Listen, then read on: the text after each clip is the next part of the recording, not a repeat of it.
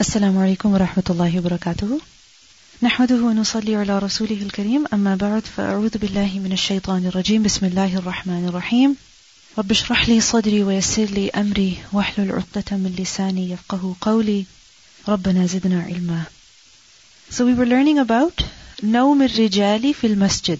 The sleeping of men in the masjid. Meaning is that permissible? Or not. Because some people, they regarded this as incorrect. Because the masajid, their primary purpose is what? Their function is what? For worship. They are built for the purpose of worship. And if a person goes to sleep over there, then that kind of defeats the purpose.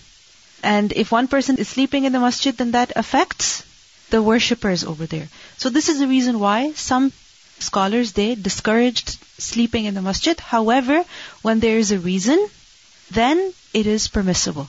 Like, for example, a person is there for a long time for the purpose of studying or for the purpose of worshipping, and during that time he wishes to take a short nap, that is completely fine. Likewise, if there's a person who doesn't have a house or who doesn't have a family of his own, and he happens to come to the masjid to take a nap, that is also permissible. As long as a person also performs salah over there, sleeping is permissible. Last hadith in this bab, حدثنا يوسف بن عيسى قال حدثنا ابن فضيل عن أبيه عن أبي حازم عن أبي هريرة قال he said رأيت I saw سبعين seventy من أصحاب الصفة from the people of الصفة. ما منهم there was not among them رجل any man عليه upon it رداء a rida meaning I saw 70 of the people of the Suffah and not even a single man amongst them had a cloak. Hmm? Then what did they wear? They had imma izarun, either an izar, which is a waist wrapper, lower garment, wa imma or kisaun. Kisaun is like a long shirt, a sheet that is worn like a long shirt. So they either had izar or they had kisa, meaning they didn't have two pieces of cloth. They had only one one that was too small to just cover their waist and the area underneath, or if it was bigger, then they would use it as a long shirt. That is all that they owned. And if it was a longer piece of cloth, kisa, then qad, in fact, rabatu, they had tied it fi a'naqihim, around their necks. فَمِنْهَا, so from it, ma يَبْلُغُ, that which would reach nisfa saqain, half of saqain. Saq is the lower leg, so the middle of the lower leg, That was the length of it. Meaning, the kisa that some of them would wear, and they would tie it around their necks, it would be long enough to come down all the way to the middle of the lower leg. Okay? Lower part of the leg. وَمِنْهَا And from it, مَا يَبْلُغُ That which would reach al-ka'bain, the ankles. Meaning some of them, they had longer sheets, so if they would wear it around their necks, it would come all the way down to their ankles. فَيَجْمَعُهُ بِيَدِهِ So he would gather it with his hands. Why? Why would he gather it and hold it in his hands? كَرَاهِيَةً Out of dislike, أَن تُرَى عَوْرَتُهُ That his private part may be exposed. And this was the state of how many companions? Seventy companions. And who were they? They were Ashab al-Suffa. Who were Ashab al-Suffa? The people who stayed at the masjid. If they stayed at the masjid, that means that they also slept over there. So this means sleeping at the masjid is permissible. But there are many other things that we learn in this hadith. Besides the fact that sleeping in the masjid is permissible, the fact that the companions of the Prophet ﷺ look at the struggles that they went through. Amongst them, poverty. Poverty is something that really discourages a person. You know, it kind of shatters his confidence. It's a big demotivator, you can say. A person could be very, very enthusiastic about their work, but when they suffer from poverty, then their greatest mission, even they're willing to leave it. Why? Because at the end of the day, you have to fulfill your needs. But we see that the companions of the Prophet ﷺ, they sacrificed their needs even for this great mission. And what was that mission? To be in the companionship of Muhammad sallallahu alaihi wasallam because this is only one in a lifetime opportunity. You can never have this again. So they gave up everything. They had the potential to make money, but they gave up everything just to be in the companionship of the Prophet ﷺ. That is where they worshipped, that is where they learned, and they were the people who went with the Prophet ﷺ in the battles also. They were the foremost in everything. And they were also from the Muhajirin, primarily Muhajirin. They were not the locals of Medina. They were people who had come from outside of Medina, from Makkah and from various other tribes. They could easily live in their homes, but they gave up all of that to live with the Prophet ﷺ. And they suffered from so much poverty that they didn't even have enough clothes. Not even one of them possessed two pieces of cloth, a lower garment and an upper garment. They possessed only one piece of cloth, which was just enough to cover their awrah. If it was long enough, they would tie it around their necks, and this was especially in the salah. And in the salah, they would hold it with their hands, gathering it up with their hands. Why? Out of fear that their awrah would be exposed. So this shows to us that during salah, if a person has this fear that their awrah may be exposed, then it is permissible to hold the garment in your hand. Like for example, if a woman has short sleeves on or something and she has a shawl on to cover up her arms as she's praying, and during the salah she realizes that if I let go, my arm might be exposed, for example, in raising up the hands, so she may hold a part of it in her hand. But remember that this is not ideal thing to do, but it is permissible. Likewise, this hadith also shows that men may wear garments that are long enough that reach their ankles even. What we know is what is below the ankle should not be there, especially when it's out of pride. Okay? But what is above the ankle, what reaches the ankle, that is permissible. Perfectly fine. Bab as-salati, prayer, إذا قدم, when he comes, when he advances, min safarin, from a journey. Meaning performing salah when a person comes back from a journey. When a person returns from a trip, then what should he do? He should pray salah. Where? in the masjid. وقال and he said who كعب بن مالك كعب ibn Malik رضي الله عنه he said كان النبي صلى الله عليه وسلم the Prophet صلى الله عليه وسلم used to what does it mean by كان used to that this was his habit this was his habit that إذا قدم من سفر when he would return from a journey بدأ he would begin بالمسجد from the masjid meaning he would come to the masjid first he wouldn't go home.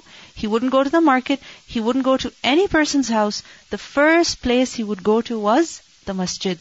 فَصَلَّى فِيهِ And then he would pray in it.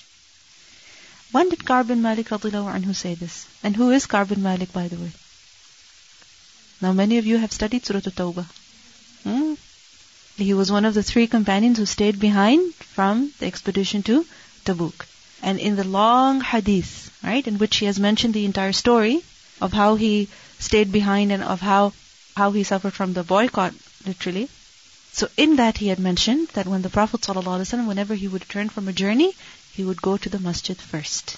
And when he was at the masjid, people started coming to him and presenting their excuses. So Ka'b bin Malik, he was also advised to go and do something similar, but he refrained from that. So anyway, we see over here that this was the habit of the Prophet ﷺ. This was his usual practice. What do you think the wisdom is? Or the reason is rather? Why would he go to the masjid? Long journey, not just of a couple of hours, sometimes months and weeks, several days And he's going to the masjid and performing salah. First thing he does. جُعِلَتْ قُرَّةُ عَيْنِي فِي الصَّلَاةِ The coolness of his eyes was in salah, so that's something that comforted him. That's something that relaxed him. So this is the reason why he performed two rak'ah salah as gratitude to Allah, right? Expression of thankfulness that we have come home safely, to ask for Allah subhanahu wa ta'ala special blessings on arriving home. That basically, when the Prophet ﷺ established this norm, that whenever people return from a journey, first they go to the masjid, then what would happen is that the news would spread very quickly. That such and such travelers are back. Okay? And then their family members at home, they would find out that, okay, this group of travelers is back. Our son or my husband or whoever was also in that group, so he is in the masjid now. He will be home shortly. So prepare before he comes back. So any preparations that the family had to do, they would have some time to do that. This is just like if you know that your husband or your father returns at a certain time, then you are prepared. And if you have no idea, then you're not prepared. Okay? And preparation doesn't mean that you have to have great food prepared for them. Sometimes it's just being mentally ready to welcome them. Because if somebody just walks in unexpectedly, then even though you love them, you're not too happy to see them. So this is the reason why it was ease for the family members. And back in, in that time, there were no cell phones, no telegraph system either to inform the family at home that we will be here within a day or two. So this is one of the main hikmah you can say. And also it shows the love that the Prophet ﷺ had for the masjid. Hmm? We learned that in Medina, first thing he did when he migrated there was what? He built the masjid. Right? And then every time he would come back home, he would go to the masjid first.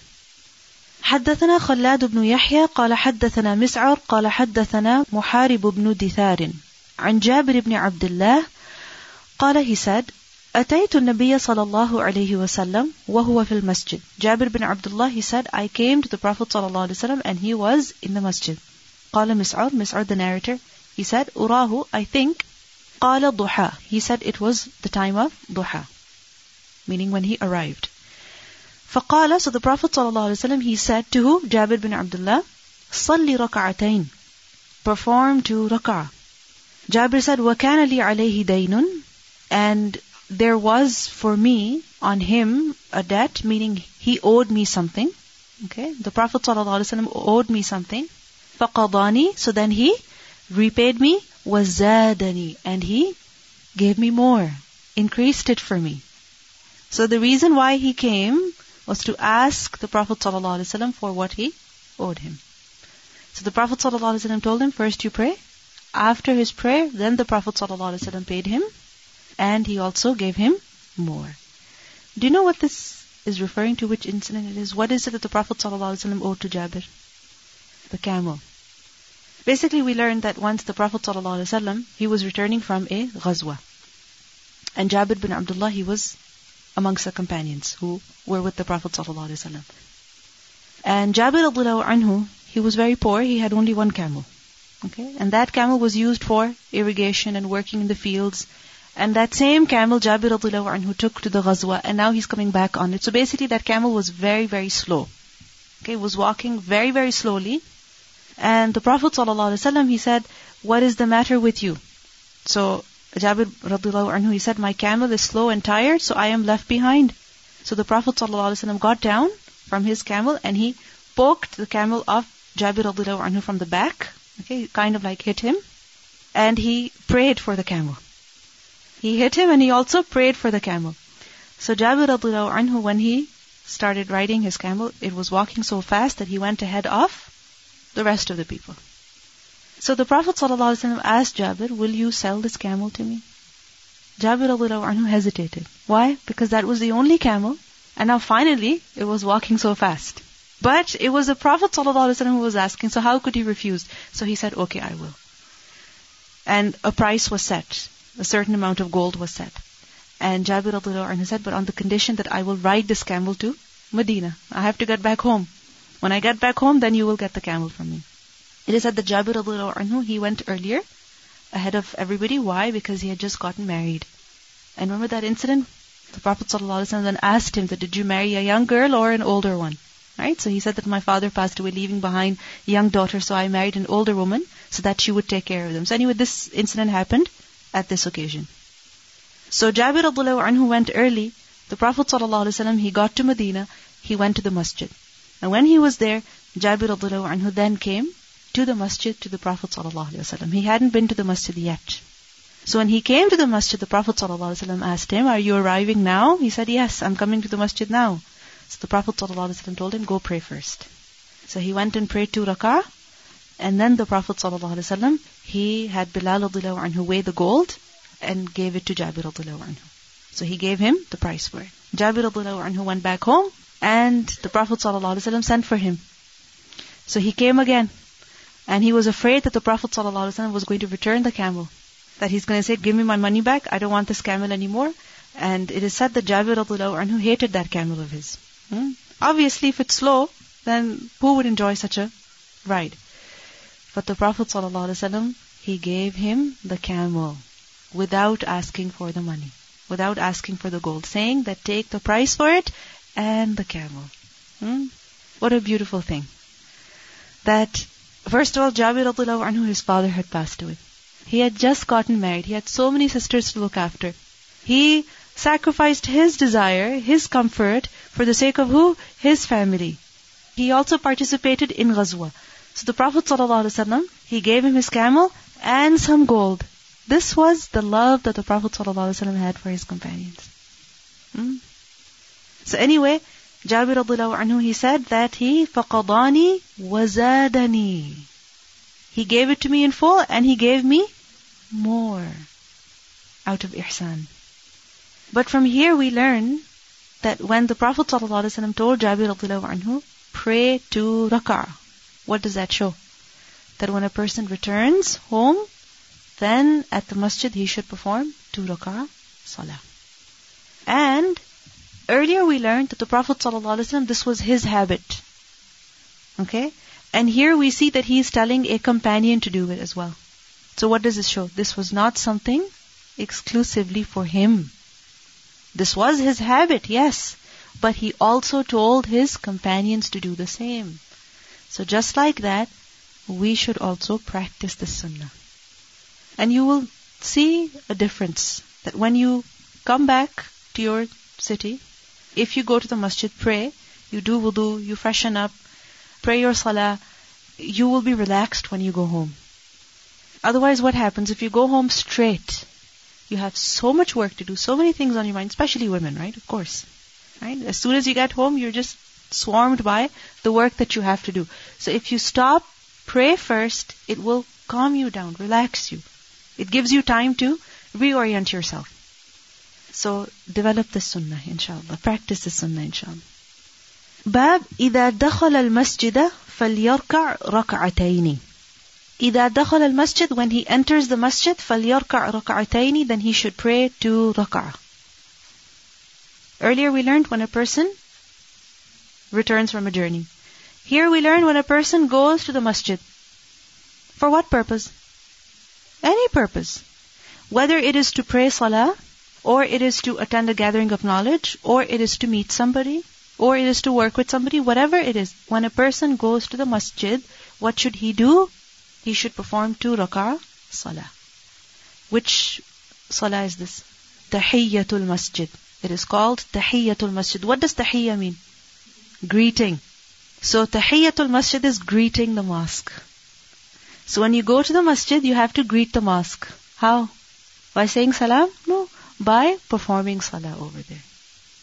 حدثنا عبد الله بن يوسف قال أخبرنا مالك عن عامر بن عبد الله بن الزبير عن عمرو بن سليم الزرقي عن أبي قتادة السلمي أن رسول الله صلى الله عليه وسلم قال The Prophet صلى الله عليه وسلم said إذا دخل أحدكم المسجد When one of you enters the masjid فليركع ركعتين Then he should perform two rak'ah قبل before أن يجلس That he sits down So when a person goes to the masjid before he even sits down what should he do?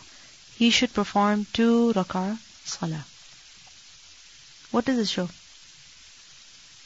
That you have a choice over here. What does it show? That it is important, very important. How important is it? Some said it is wajib. And others said that this is mustahab. And some said this is sunnah mu'akkida. Anyway, the purpose of tahiyatul masjid, like I said earlier, is to greet the mosque. Okay? It is to greet the mosque. How? With salah. When? immediately upon entering it, in the dukhul. Right? Immediately upon entering it, before sitting down, before doing any work, the first thing is pray two rak'ah. Why? Because masjid is built for what? Salah. That's the main purpose. So, when you go to the masjid, you have to fulfill that purpose. This is why the first thing you do at the masjid is pray. The first thing you should do is pray. Now, what if you go to the masjid and the fard salah is going on? Then you pray tahiyatul masjid and then pray? No, no. You will join the fard salah. Okay? Likewise, what if you go at a time when, let's say, you're going for zuhr salah and you have just enough time to, to pray your sunnah before the Jama'ah begins. So in that case, should you pray tahiyatul masjid or should you pray sunnah? Sunnah. Why? because the objective of Tahiyatul Masjid is still being met. What is the objective? The first thing you do is pray. So whether it is fard or it is sunnah or it is nafil, whatever it is, you should pray something before you sit down, before you do anything. Good question.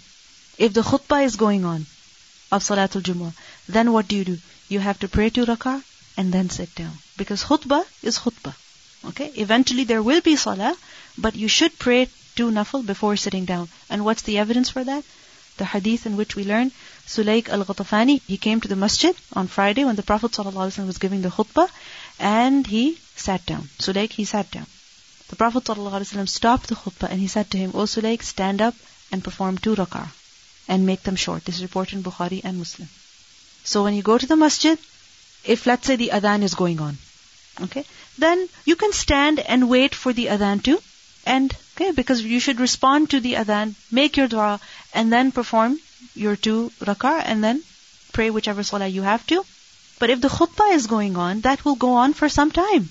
And it will be followed by salah. So you need to sit down. It is not correct that the khatib is standing and a person is standing in front of him. So in that case, he will pray two rak'ah and then sit down. You can also, if you have time to pray only four, you pray two, two. You're going to a masjid or a musalla. Hmm? Why are you going? To pray salah. Let's say you were out somewhere, it's time for asr, you only have enough time to pray your salah. So what should you do? You have to pray tahiyatul masjid first and then perform your salah. If you have the time, go ahead and do it. But if you don't have the time, then you can just pray your asr salah. Why? Because you are going to pray immediately. Because in the hadith, what do we see? فَلْيَرْكَعْ رَكْعَتَيْنِ قَبْلَ أَن يَجْلِسِ The objective is not two rak'ah. The objective is salah before sitting down. The objective is salah before doing anything. So whether that is fard or sunnah or nafil, it's okay, as long as it is some salah. The question is with regards to the forbidden timings. Hmm?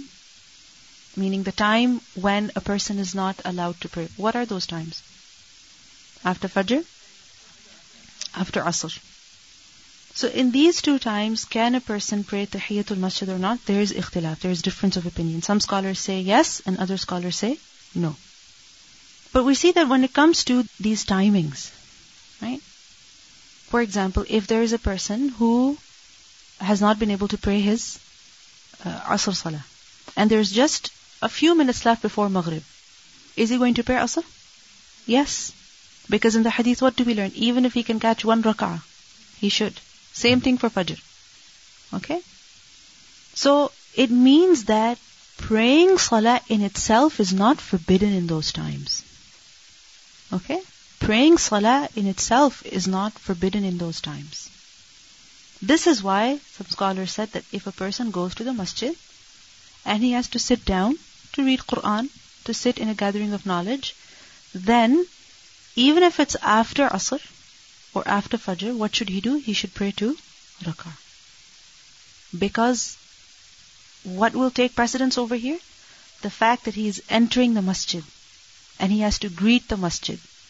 Just like when you have to catch your asr, that will take precedence. Okay, you will do that. So just like that, when you're coming to the masjid, okay, tahiyatul masjid will take precedence. So that is what you will do. But remember that tahiyatul masjid is not an obligation, according to the majority of the scholars. So if you are ever in such a place where you know that people will object Okay? Like certain masajid, you go, you know that people will definitely object if you start praying tahiyatul masjid at this time. Then what should you do? Pray and create fitna? Should you do that? No. You should not pray then. Uh, go do something else. Okay? Read Quran, read your du'as, because you should not create fitna over these matters. You know, Imam Malik, I believe, he was of the opinion that uh, you should not pray tahiyatul masjid in these times. If I'm not mistaken, it was him. And once he came to the masjid, it was that time, so he just sat down. So somebody told him, get up and pray. So he got up and prayed. Why? Because he didn't want to be of those people who, when they're told, pray, and they say, we don't pray. Okay? So even if you have a different opinion, but you don't want to create fitna. So avoid that fitna to the best of your ability. And remember, it is not a matter of fard and haram. Okay? So don't be an extremist about these issues. Take it lightly. In the sense that don't make a big deal out of it. Where you get the opportunity, pray. And if you don't get the opportunity, don't be too hard on yourself. Alright? And remember the hadith of those three people who came to the masjid. The Prophet ﷺ was sitting with his companions. One person came and sat, you know, towards the front. Another person towards the back. And another person, he went back. So the first two who sat down, we don't find out about them that they prayed and then they sat down. They came to the masjid and they joined the halaqah. It is not reported that they prayed their tahiyatul masjid and then they sat down in the halaqah. So what does it show? That it is not wajib. It is mustahab, it is sunnah mu'akkida, but it is not wajib. Jazakillah khairan for pointing that out. That if a class is going on and you have to join the class, that will take precedence over sunnah. That will take precedence over mustahab. So the best thing is that you come early, you perform your tahiyatul masjid, and then you join the class. Alright?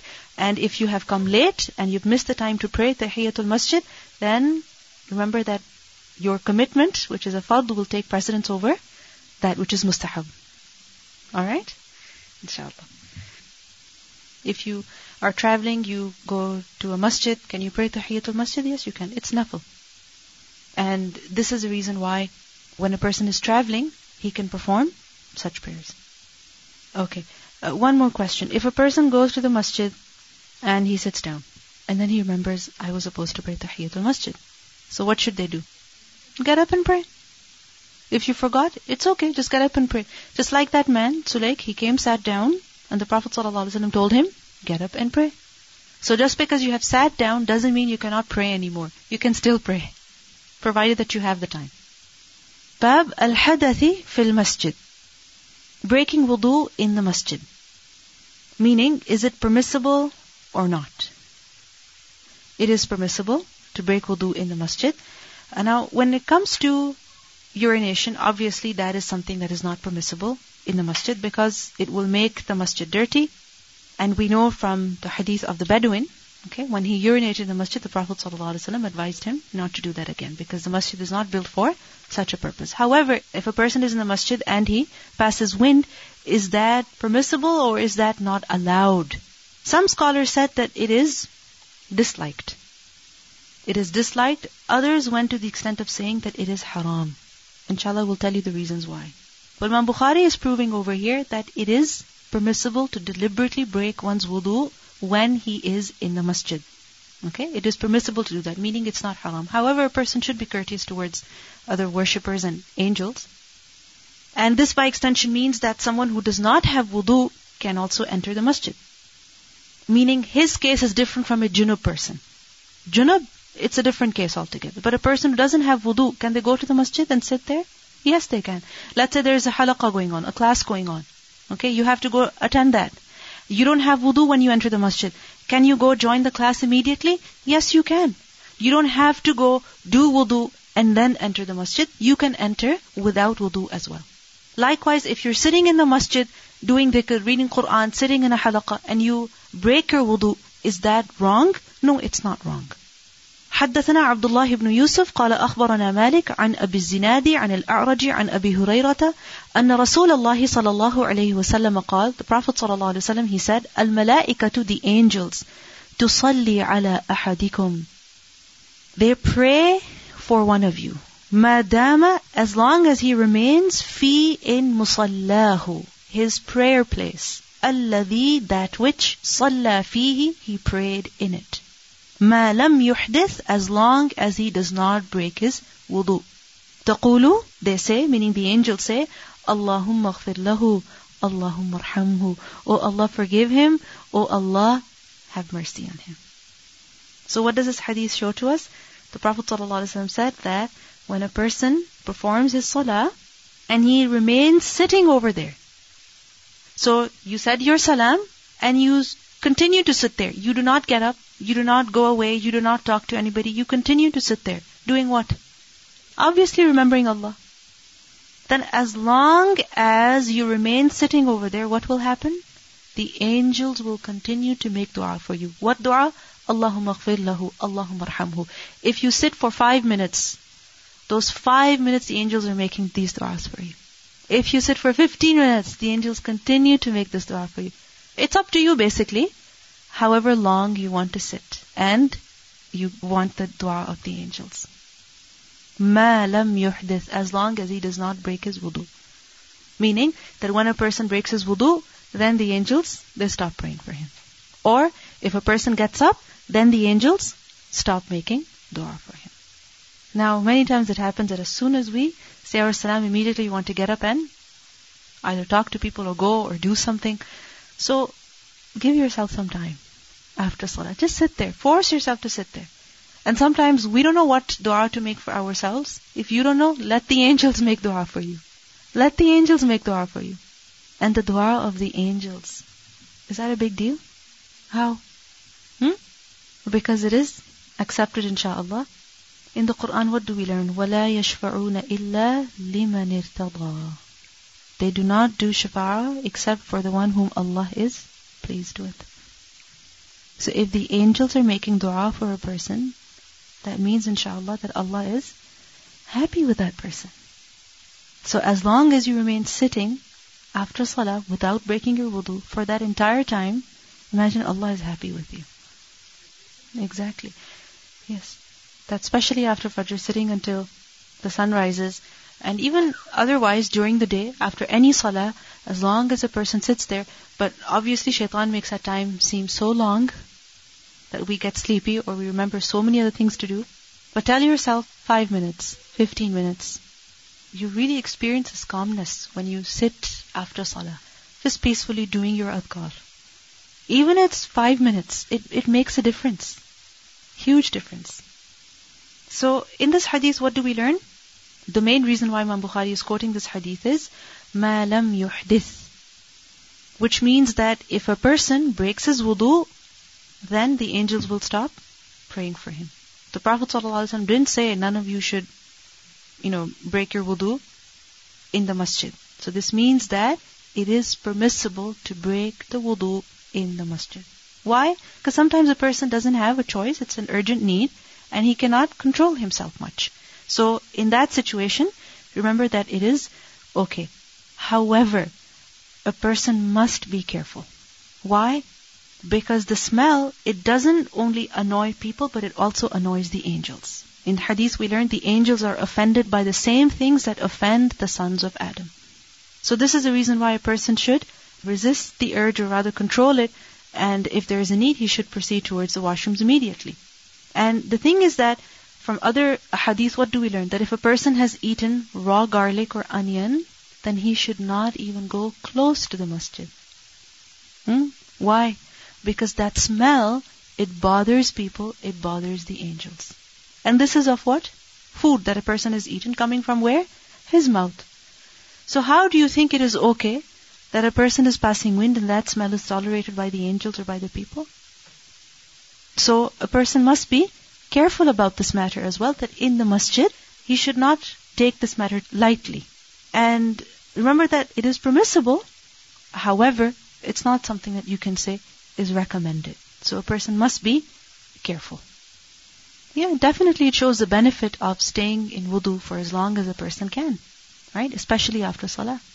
That if there are certain foods that uh, upset a person's stomach, causing him you know, too much gas or something, then he should avoid that, especially when they're going to the masjid. Right? Because this will disturb him and disturb people who are around him and especially the angels. And remember that it is obligatory to keep the masjid free of offensive smells. Right? So anything that negates that should be avoided. Bab Bunyan al Masjid, the building of the masjid. Which masjid? Masjidun Nabawi. Meaning, how it was built, how that was constructed, with what materials it was made, and Masjidun Nabawi being an example for people. This means that when people are building their masajid, they should build it in a similar way. Similar way, I don't mean similar layout, similar materials, but the basic concept. Okay? Inshallah, we will learn about that. وقال أبو سعيد and Abu Sa'id meaning Al Khudri radiallahu anhu, he said, Kana it was Saqful Masjidi, the roof of the masjid. Which masjid? Masjid al Nabwi. It was made from Jareed al Nakhli. Jareed branches of what? Al Nakhl, date palms. So the roof of the masjid was made from what? Date palm branches. We read the word Jareed earlier as well, the hadith when the Prophet ﷺ passed by the two graves in which people were being punished. Twigs, and broken pieces of date palm branches, okay, and he put those on the graves. So jarid. So the roof was made from jarid al-nakhli, wa amara, and he commanded who Umaru, Umar radiallahu anhu, bibina il-masjid, with the construction of the masjid. Meaning, he reordered its construction. So in other words, he ordered its renovation. It had to be rebuilt. وقال and he said, أكن الناس من المطر أكن shelter. Who? الناس the people. From what? من المطر from the rain. أكن this is from the same root as the word kinan or aknan. أكنة. They say that our hearts وجعلنا على قلوبهم أكنة أن يفقهوا. What is أكنة? Covering. Okay, something that covers and wraps. So what is inside is sheltered. Okay, what is inside is protected. So he said, Akinna nasa min al matari, shelter the people from the rain. What does this mean? This means that make the masjid with such materials that when people are inside, they are sheltered from the rain. Not that they are being drenched, okay, in the rain. Rather, they should be comfortable in the masjid because they are there to worship Allah subhanahu wa ta'ala. وَإِيَّاكَ and beware, meaning I warn you, أَن تُحَمِّرَ أَوْ تُصَفِّرَ that you color it red or that you color it yellow. Why? فَتَفْتِنَ النَّاسِ because then you would put the people in fitna. Because these colors would be a trial for the people. How? They will distract them. Now basically we see that at the time of the Prophet ﷺ, the masjid, it was built from Jarid al-Nakhl. At the time of Umar anhu, the masjid was reconstructed. And he gave certain instructions. What instructions did he give? Primarily two. First of all, akinna nasa min al-matar, shelter the people from the rain. Put a solid roof on. Put a roof first of all. Put a ceiling, and that ceiling should be such that it should protect the people from the rain. What does this show? That the masjid should be made comfortable. Why? So that the people can perform salah easily over there. And comfort, how would you describe it? How would you describe it? What is comfort? Basically, if you think about it, comfort, it depends on the place, on the climate, and on what the people are accustomed to. Isn't it so? Like, for example, in this country, comfort means that you have heating. Comfort means that you have carpeted floors. Comfort means that you have enough light. Because if these things are missing, then how can people pray? They cannot be expected to pray easily in a place where there's no heating in winter, there's no carpet on the cold freezing floors, okay? And there's no electricity because this is what the people are accustomed to. So piety would not be that the masjid is bare, there are no lights, there is no air conditioning or heating. No, this is not piety then. Alright? You have to see what is comfortable for the people. Because inshallah, as we will learn, Uthman anhu, when he had the masjid reconstructed, he expanded it and he also decorated it a little bit. Why? Because that was what people were accustomed to by that time. But in other places we see, having a carpeted floor or having heating and air conditioning, this is not a necessity. In many places. But in certain places, it is a necessity. So it really depends on where the masjid is, who comes there to worship, and what are the needs of people. But the main lesson is that the masjid should be made comfortable for people, according to whatever they are accustomed to. Secondly, the second instruction that he gave was that do not color it red or yellow. What? Whether it's the ceiling or the walls or whatever it is. Why? Because it will be a trial for people as they will be distracted from prayer. So what does this teach us? What principle does this give us? That whatever is in the masjid, whether it's the paint, or it is the floors, or it is the decoration, or whatever it is, it should not be distracting. It should not be distracting. It should be as neutral as possible. Because sometimes people say, what a boring carpet, boring walls. It should be nice and bright and, you know, there should be a pattern. Yes, we like these things, but in salah, we have to focus on salah. So the more neutral it is, the better it is. Red carpet is very common, especially with yellow patterns in it. You remember I, I mentioned to you earlier that it depends on what people are accustomed to. Again, when it comes to colors, colors are, you know, very normal today in the sense that everything is so colorful. So when people are used to seeing these colors everywhere all the time, then it doesn't distract them much in prayer. Okay? But some people do get distracted. So they have to control themselves then, right? Or they have to change their environment.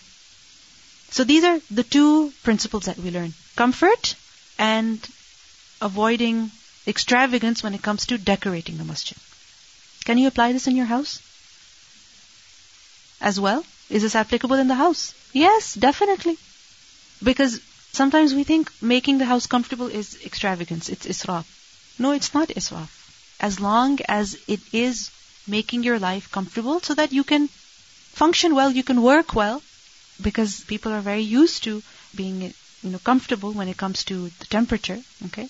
If it's too hot, People get very irritable. If it's too cold, again they're irritable. So it affects the, the behavior of a person as well.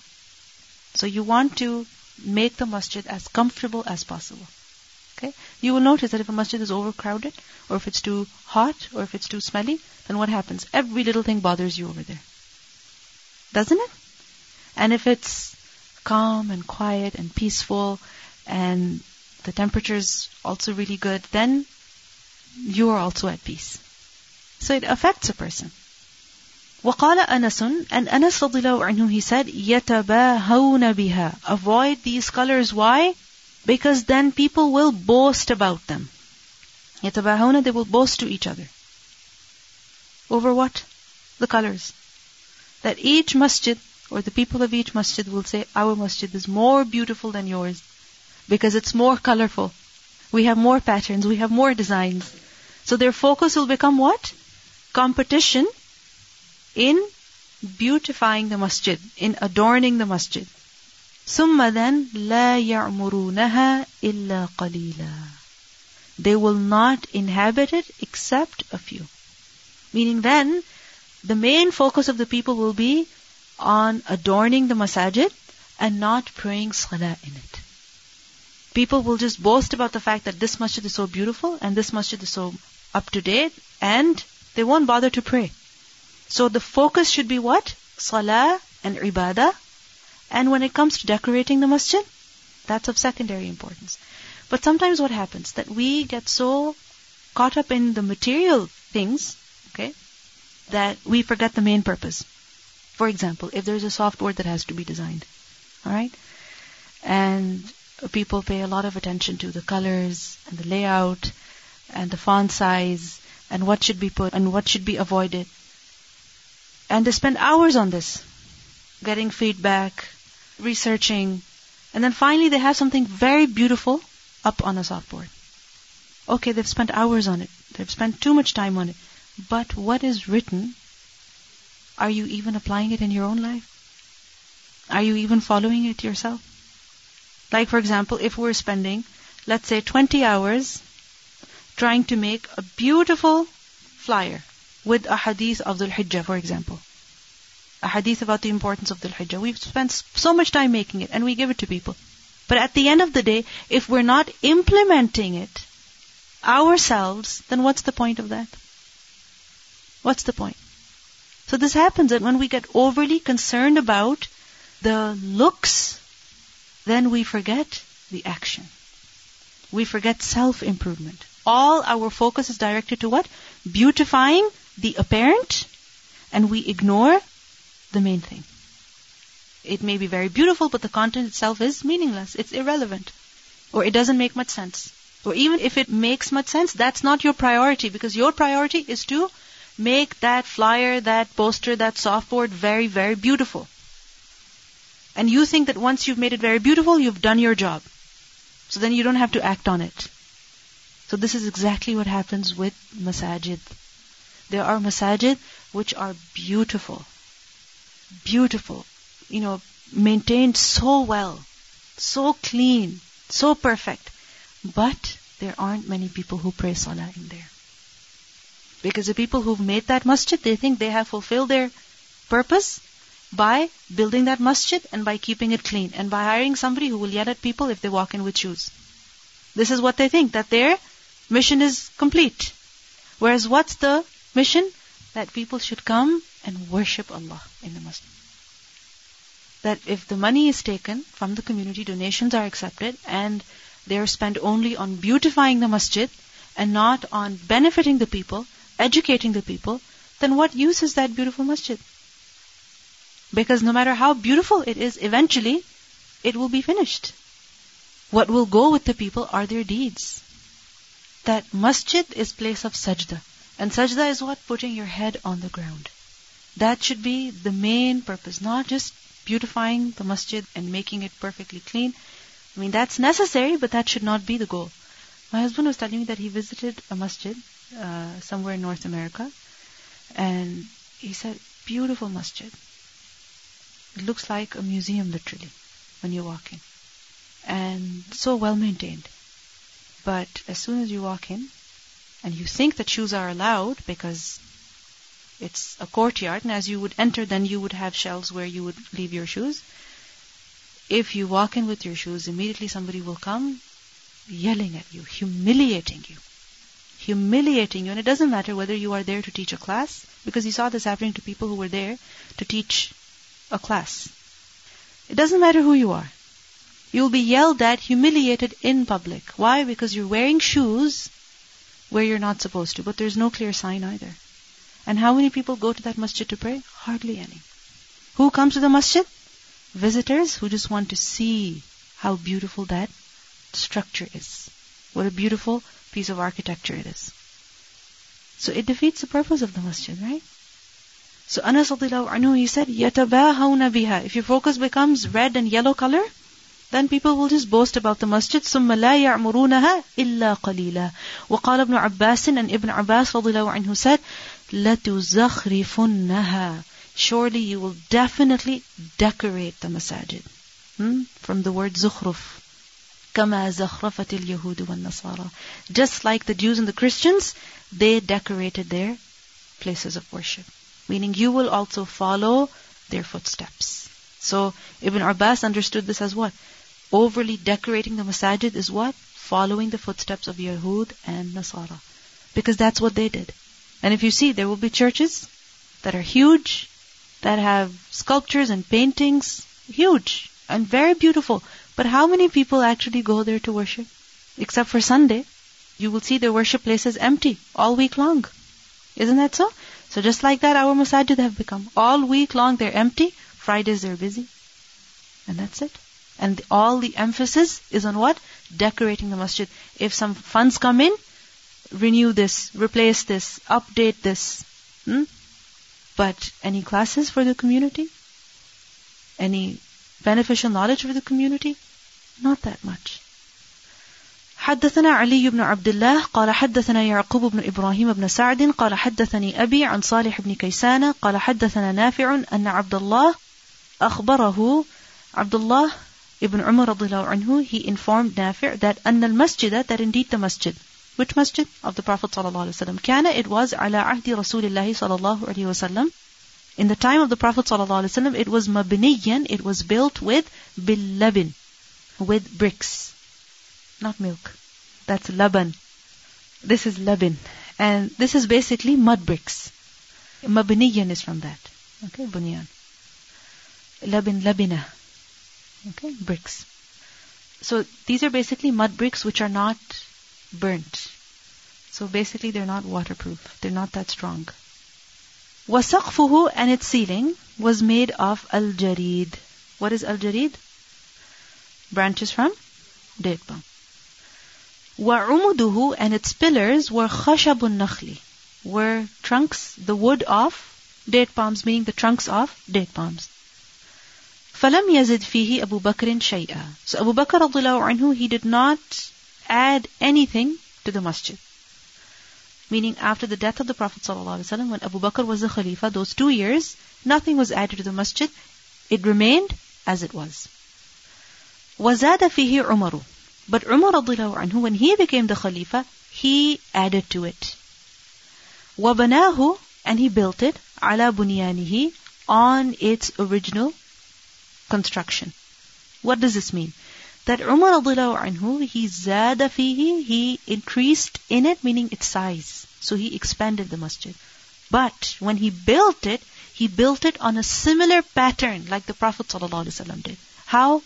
That the materials were the same. The materials were the same. Bunyan over here doesn't mean foundations. It means similar pattern of construction. Because bunyan is also masdar. Right? Construction. So he built it in a similar way that the Prophet ﷺ had built. So وَبَنَاهُ عَلَى بُنْيَانِهِ فِي عَهْدِ رَسُولِ اللَّهِ صَلَى اللَّهُ عَلَيْهِ وسلم. How? بِاللَّبِنِ With mud bricks, وَالْجَرِيد And date palm branches. وَأَعَادَ عُمُودَهُ خَشَبًا And he also placed date palm trunks as pillars. So the same pattern. The only difference was it was rebuilt newer materials, same materials but newer and just larger inside. ثم غيره عثمان but Uthman radiallahu anhu he changed it how فزاد فيه so he added to it زيادة كثيرة a lot meaning he enlarged it a great deal he expanded the masjid a great deal why because obviously so many people had become Muslim and so many people would come to Medina. And remember, masjid was not just a place of salah. It was a place where meetings were held. so many th- important things were done in the masjid. So this is why he expanded the masjid a great deal. Wabana and he built jidarahu, its walls, bil hijara, with rocks. What kind of rocks were they? Al manqusha. They were engraved. Wal qassa. And the rocks were joined together with what? Plaster. So imagine the walls that were previously built with mud bricks that were not even burnt, that were such that if there was too much water that fell on them, like for example too much rain, the wall would easily collapse. Now he had walls built of stone and he joined the stones with plaster. وَجَعَلَ عُمُودَهُ And those stones, by the way, they were engraved. Why? So the masjid would also look nice. وَجَعَلَ عُمَدَهُ And he made its pillars min hijaratin manqusha. Instead of date palm trunks, he had them made with stones again. And these stones were also engraved. وَسَقَفَهُ And the ceiling of the masjid was made with bisaji, with saj. Saj, teak. So it's a kind of wood. It has an orangish color. Right? Many people, they really like teak furniture. So anyway, it's of good quality basically. And I don't know about how durable it is, but I've seen that people with, who have teak furniture, they've had it for a generation sometime, right? For a very long period of time. So anyway, سَقَفَهُ بِالسَّاجِ What do we learn over here? That Abu Bakr radiallahu anhu, he didn't change the masjid at all. He left it as it was. He didn't expand it. He didn't rebuild it, nothing. There are different reasons behind that. First of all, he was Khalifa only for two years. So perhaps there was no need. And secondly, rebuilding the masjid was not his priority. Why? There were so many other important things going on. There were wars of Ridda being fought. So all of his energy basically was directed towards that. Then Umar anhu, what did he do? He rebuilt the masjid in its original way.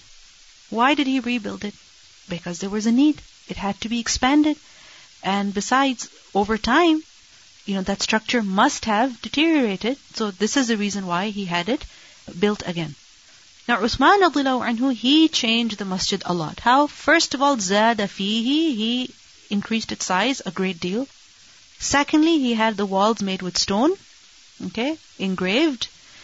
Thirdly, pillars were made with stone as well, which were engraved and plastered. And thirdly, the ceiling was made with solid wood. Why do you think so? Why do you think he changed the materials? He used different materials. What was the reason? Hmm? Because they're more durable. Rock and solid wood, plaster, they're more durable compared to mud and date palm trunks and date palm branches. So they're more durable. What do you think another reason is? That we see that by this time, the Muslims overall had become very wealthy. Before, they didn't even have enough oil to drink or to use as a lamp.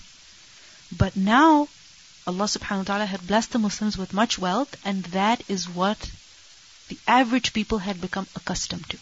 So it doesn't make sense that people's houses are very lavish, but when they come to the masjid, they feel uncomfortable there. Why? Because it's not as good as their house. Tell me something. If you're living in this part of the world, you're used to certain kinds of walls and floors, hmm? and you go to a different part of the world where walls are different, floors are different, lighting is different. How do you feel? Out of place. Right? And even though you tell yourself, it's okay, I have to be humble, but tell me, isn't it uncomfortable for you? Not because you are very picky, but just because you are used to a different lifestyle. That's it. That's the only difference. It's not that you look down on those people. No, it's just that you have a different lifestyle now. And it takes a long time to adjust to that. So just like that, if the whole city has changed, okay, people's houses have changed, the masjid also needs to be updated according to the customs of that time. You know, that's what they're comfortable with, and this is what you're comfortable with. It happens that when people come from there to here, they find it very odd that what kind of washrooms you have, that you can't throw water on the floor. How can you clean the washroom without washing the floor? Right? They cannot understand it. And just like that, they find it very weird that the walls are made of wood. So, it just depends on what a person is used to. So this is the reason why Uthman anhu, he updated the masjid. Not because this was israf or it was because they were too attached to the dunya. It was just because that was the need of the time. One question. Why did he have the stones engraved? Beauty. And why? That was the custom of that time again. That was what people had become used to. However, remember that Uthman anhu was of the Khulafa al-Rashidin. He was of the rightly guided Khulafa. So we cannot assume that what he did was wrong. That what he did was munkar. Because this is something he did as a Khalifa. Okay? So as a Khalifa, when he had the masjid built, and he built it in this way, he had a little bit of, you know, beauty, adornment. But remember that this was not a distraction for the people. Why? Because those stones were engraved. It was not red and yellow and pink and orange color.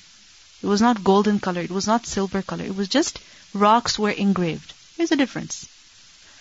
And likewise, these rocks were where?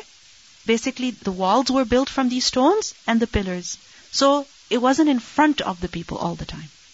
So this is the reason why it was not a distraction for the people. Even if it was beautiful, it was not a distraction for the people, it was not a fitna for the people. So this is the reason why it was okay. That whenever we feel that something needs to be updated in the masjid, whether it is the carpet or it is the lights or it is the paint, then we should notice these things first of all. Right? Just like in your house. You know immediately when the floor needs to be replaced. Right? When the walls need to be repainted. When a certain piece of furniture has to be replaced. Right? We know, we recognize it, and we save money or we do something to improve that. So just like that, the masjid is also our house. It's the house of Allah, in fact. So even a masjid needs upgrading. Okay? A masjid also needs upgrading. And when it will be upgraded, it will be updated, then what should we do? We should also put in our share in it. Whether it's the chairs or benches or carpet or dividers, then uh, it's a need. And these things are not, you know, cheap. They are quite costly. And the thing is that because masjid is a place which is heavily used, this is why there's a need to constantly, you know, replace them. That because it's a place where people worship and the angels also, they make dua for the worshippers. Smell is something that bothers people and it also bothers the angels. So if the carpet is smelling, then it shows that it needs to be replaced inshallah. Right? And this is something that mashallah, some of the people they recognized and they themselves came forward and they pitched in their share in this. Right? Inshallah, you will see very soon. Hmm? So, be those who are taking, you know, initiative. Inshallah. And it doesn't mean that you have to spend thousands of dollars. You don't have to spend thousands of dollars. Whatever that you can. Remember when the driveway outside had to be rebuilt? People were informed and subhanAllah, people put in their share. When the fans had to be put up in the month of Ramadan, just one announcement was made and we had more than necessary. And with the surplus, more additions were added to the masjid to make the masjid more comfortable for the people. Right? So remember that if we put any of our share in this, this is going to benefit who? Us in return. And any person who worships Allah subhanahu wa ta'ala over there, when they will worship easily, inshallah, we will also have a share of it. That if we see that the carpets are getting dirty or the walls are getting dirty, that's actually a good sign. Because that means that the masjid is actually being used. It's heavily populated. Because there may be masajids which are very beautiful and the carpets have not been changed for years. It's perhaps because they're not used as often. That even that we don't see the capacity in ourselves to do something alone, we can encourage other people we can do something with our own hands to earn even a little bit of money to contribute to it, to start it, and inshallah others will follow too. And remember the ayah of the Quran that there's no good in many of their najwa except for man amara bisadaqatin, right? Or ma'rufin, or islah, right? So this is something that we should talk about in our private conversations, encouraging one another to participate in these ways. And recently I heard a story in one of the lectures of this woman who was very poor and she had lots of children. So every day she would have to make bread for them. And for each child she would make one bread, chapati, right? So what she would do is that as she would make the the balls, right? She would take out a little bit from each. Just a little bit from each. And out of those eight or ten balls that she had made, if she would take out a little bit, she was able to make an extra one. Why? So that she could give sadaqah. From everyone. That, okay, if I have just enough dough to make bread for my children, I cannot afford more for others. Let me just take a little bit from each child's share. So what if he has one morsel less? So what if he has two bites less? What's the big deal? But with that, we can make an extra piece of bread and give it to somebody else. Yes. So Sadaqah on behalf of everybody. So we don't need to really empty out our bank accounts because this is what we think we have to do. From your lunch money even. If you control yourself and don't buy yourself pizza one day. Okay? Don't buy yourself one samosa. You want to buy two samosas, just take one samosa. Save that money. Put it away. Gradually, gradually, gradually, inshallah, you'll have something to contribute with. That whoever guides people to that which is good, then he's as though he has done it. That the date palm has been compared to the believer. And we see over here that how every part of the date palm is used to build the masjid. From the trunks to the branches, right? And the fruit is eaten. So every part of it is useful. And just like that, the believer is also beneficial everywhere that he goes. سبحانك اللهم وبحمدك نشهد أن لا إله إلا أنت نستغفرك ونتوب إليك السلام عليكم ورحمة الله وبركاته